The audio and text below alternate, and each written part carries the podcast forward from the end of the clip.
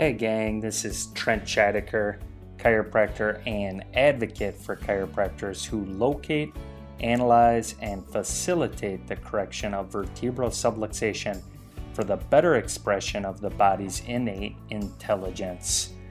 Welcome to today's Tip, where each week we study a chiropractic principle, question, or chiropractor to help you acquire today's philosophy, science, and art of chiropractic. Thank you for investing your time with us as a student of chiropractic. Now let the class begin.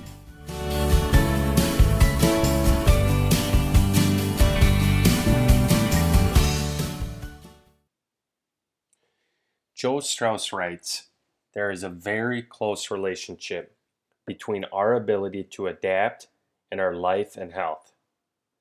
Some might maintain that health and adaptation are synonyms. The greater your ability to adapt, the higher your level of health.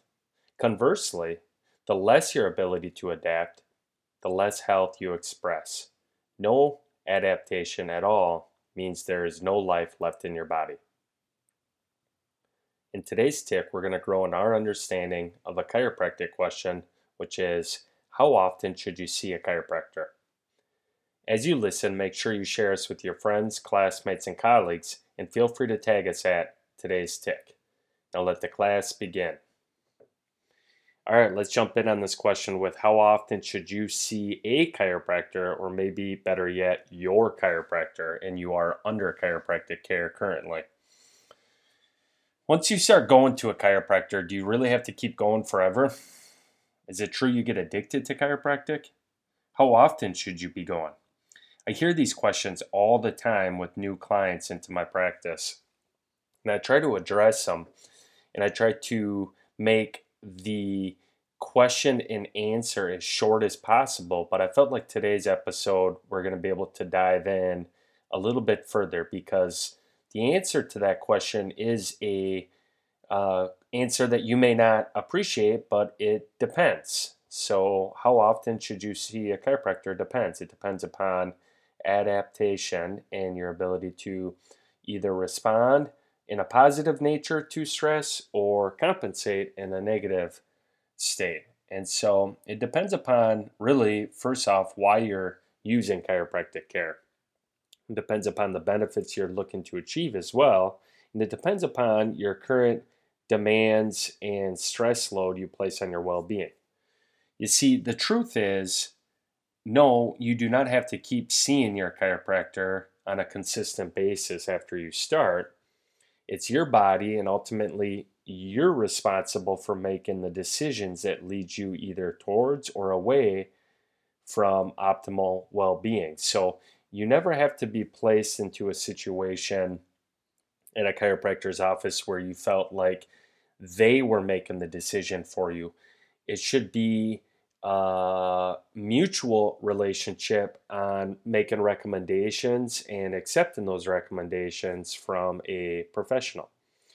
You see, the decision to continue regular chiropractic care after your initial visit is not up to someone else, uh, such as your chiropractor, even though they play a part in the recommendations. Just because the chiropractor is recommending something that you can benefit from doesn't mean you have to do it.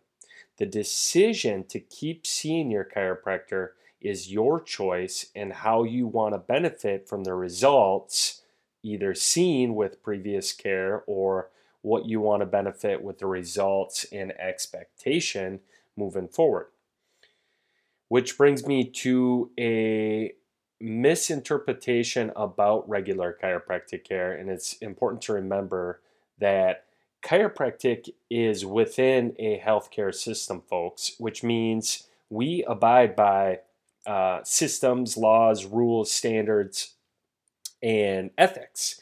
And one of the principles in healthcare ethics is autonomy, which is considered to be a fundamental practice of any healthcare approach which can be defined as the ability of a person to make his or her own decisions.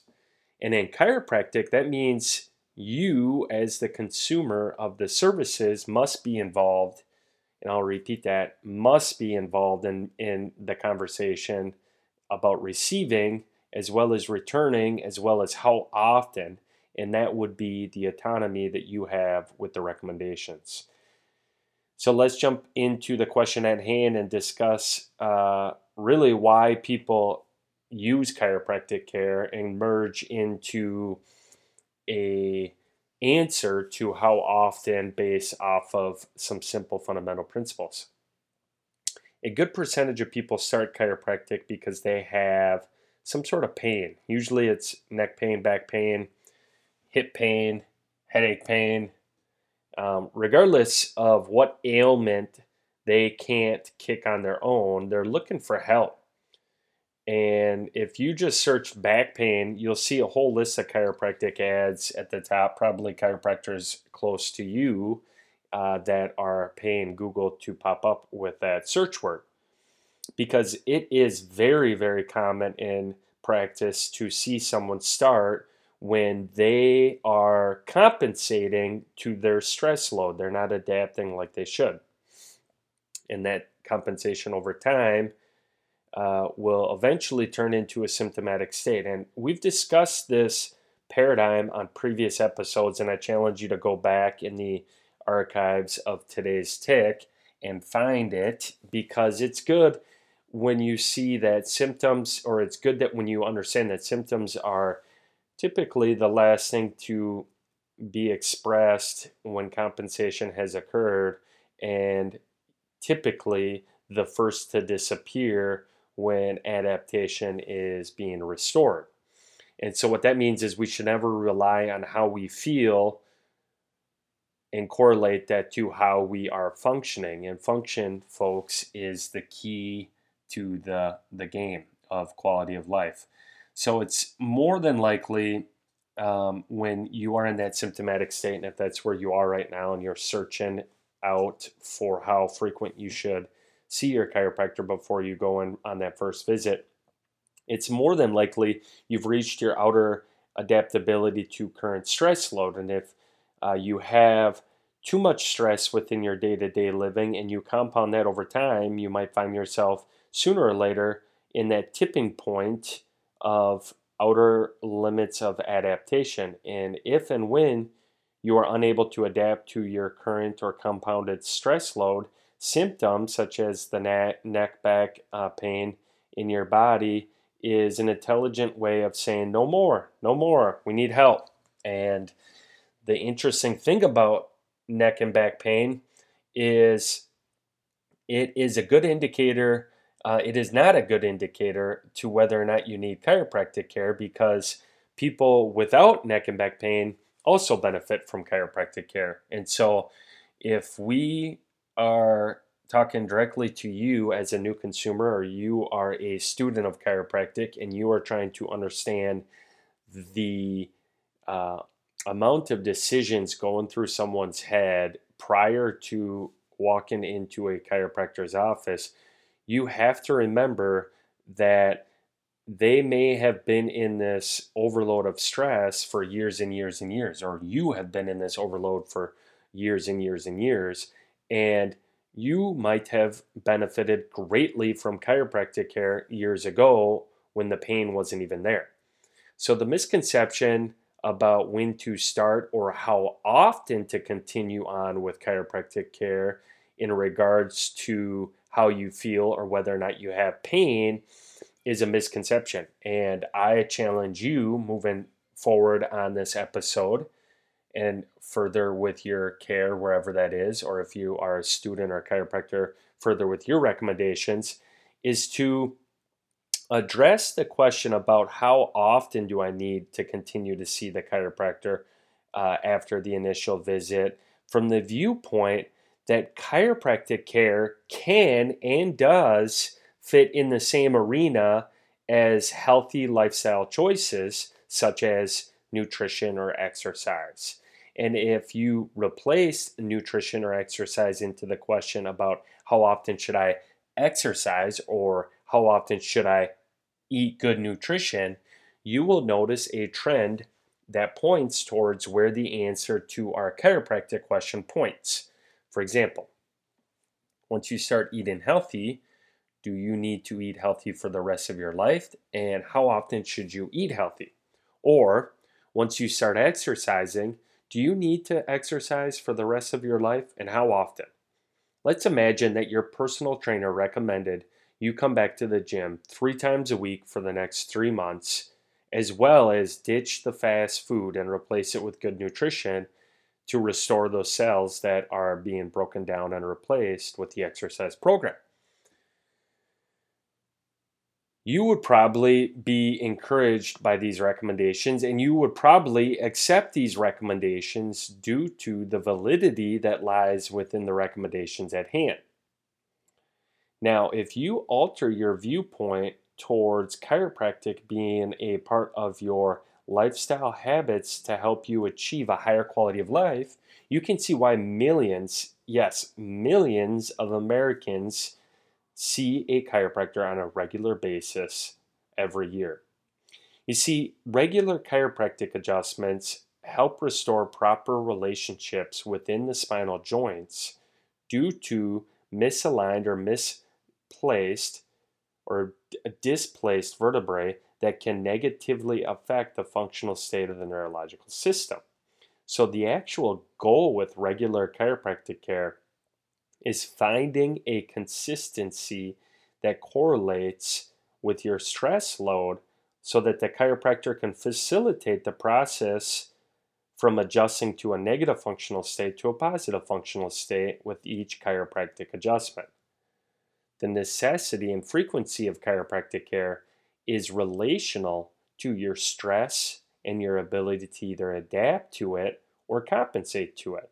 And if your body's not adapting to the demands placed on it, compensation can and does result, and it can be asymptomatic compensation.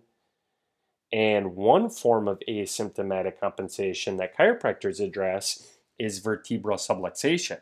Now, I'm not going down that rabbit hole today, but you can find that on earlier episodes on today's tip uh, in regards to vertebral subluxation. But when compensation from vertebral subluxation results from your stress load, that equals the necessity to visit the chiropractor.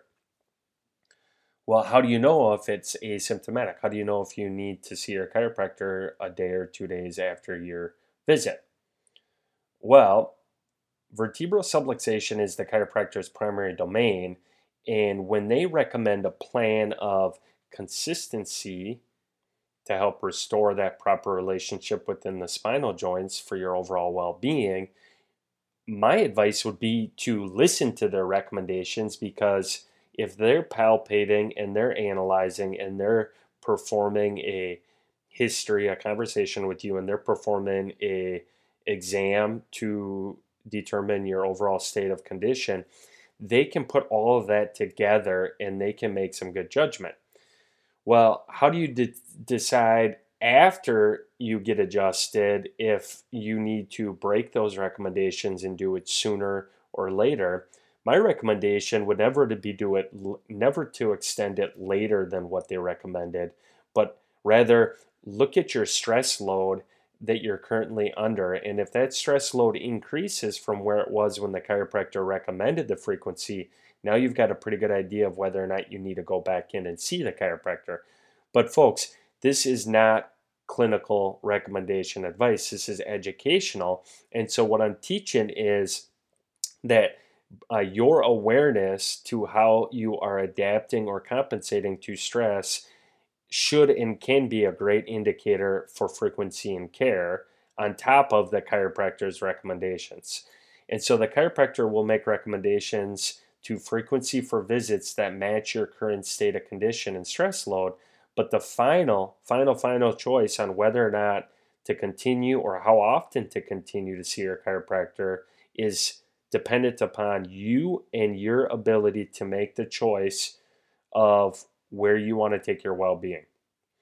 And that's what we have for today. I hope that opens your awareness to what the chiropractor views as a good frequency for regular chiropractic care. We'll catch you on the next episode. Thanks. There you have it. I hope you enjoyed this episode as I did. Let me know what you enjoyed about it by tagging us at today's tip on social media. And if this is your first episode, please subscribe. Leave us a review. Reviews help us spread the message about chiropractic and the location, analysis, and correction of vertebral subluxation. Share this episode with your friends, classmates, and colleagues. Be a champion and send them this episode. As BJ Palmer said, you never know how far reaching something you think, say, or do today will affect the lives of millions tomorrow. As always, we like to end our episodes with the definition of chiropractic. Chiropractic is a healthcare discipline that recognizes the innate recuperative power of the body to heal itself through identifying and caring for vertebral subluxations due to the relationship between structure and function as coordinated by the neurological system and how that relationship affects the preservation and restoration of well being.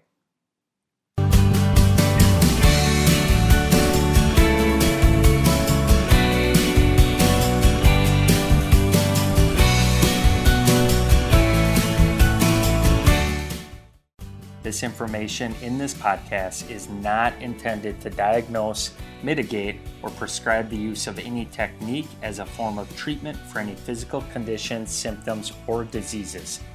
Directly consult with a qualified healthcare professional for any chiropractic or medical advice. In addition to the benefits of chiropractic care, one should also be aware of the existence of some risk. Risks associated with some chiropractic care may include soreness, musculoskeletal sprain, strain, and fracture. In addition, there have been reported cases of stroke associated with chiropractic care. Research and scientific evidence do not establish a cause and effect relationship between chiropractic care and the occurrence of stroke. Rather, studies indicate that people may be consulting chiropractors when they are in the early states of a stroke. In essence, there is a stroke already in process. However, you are being informed of this reported risk.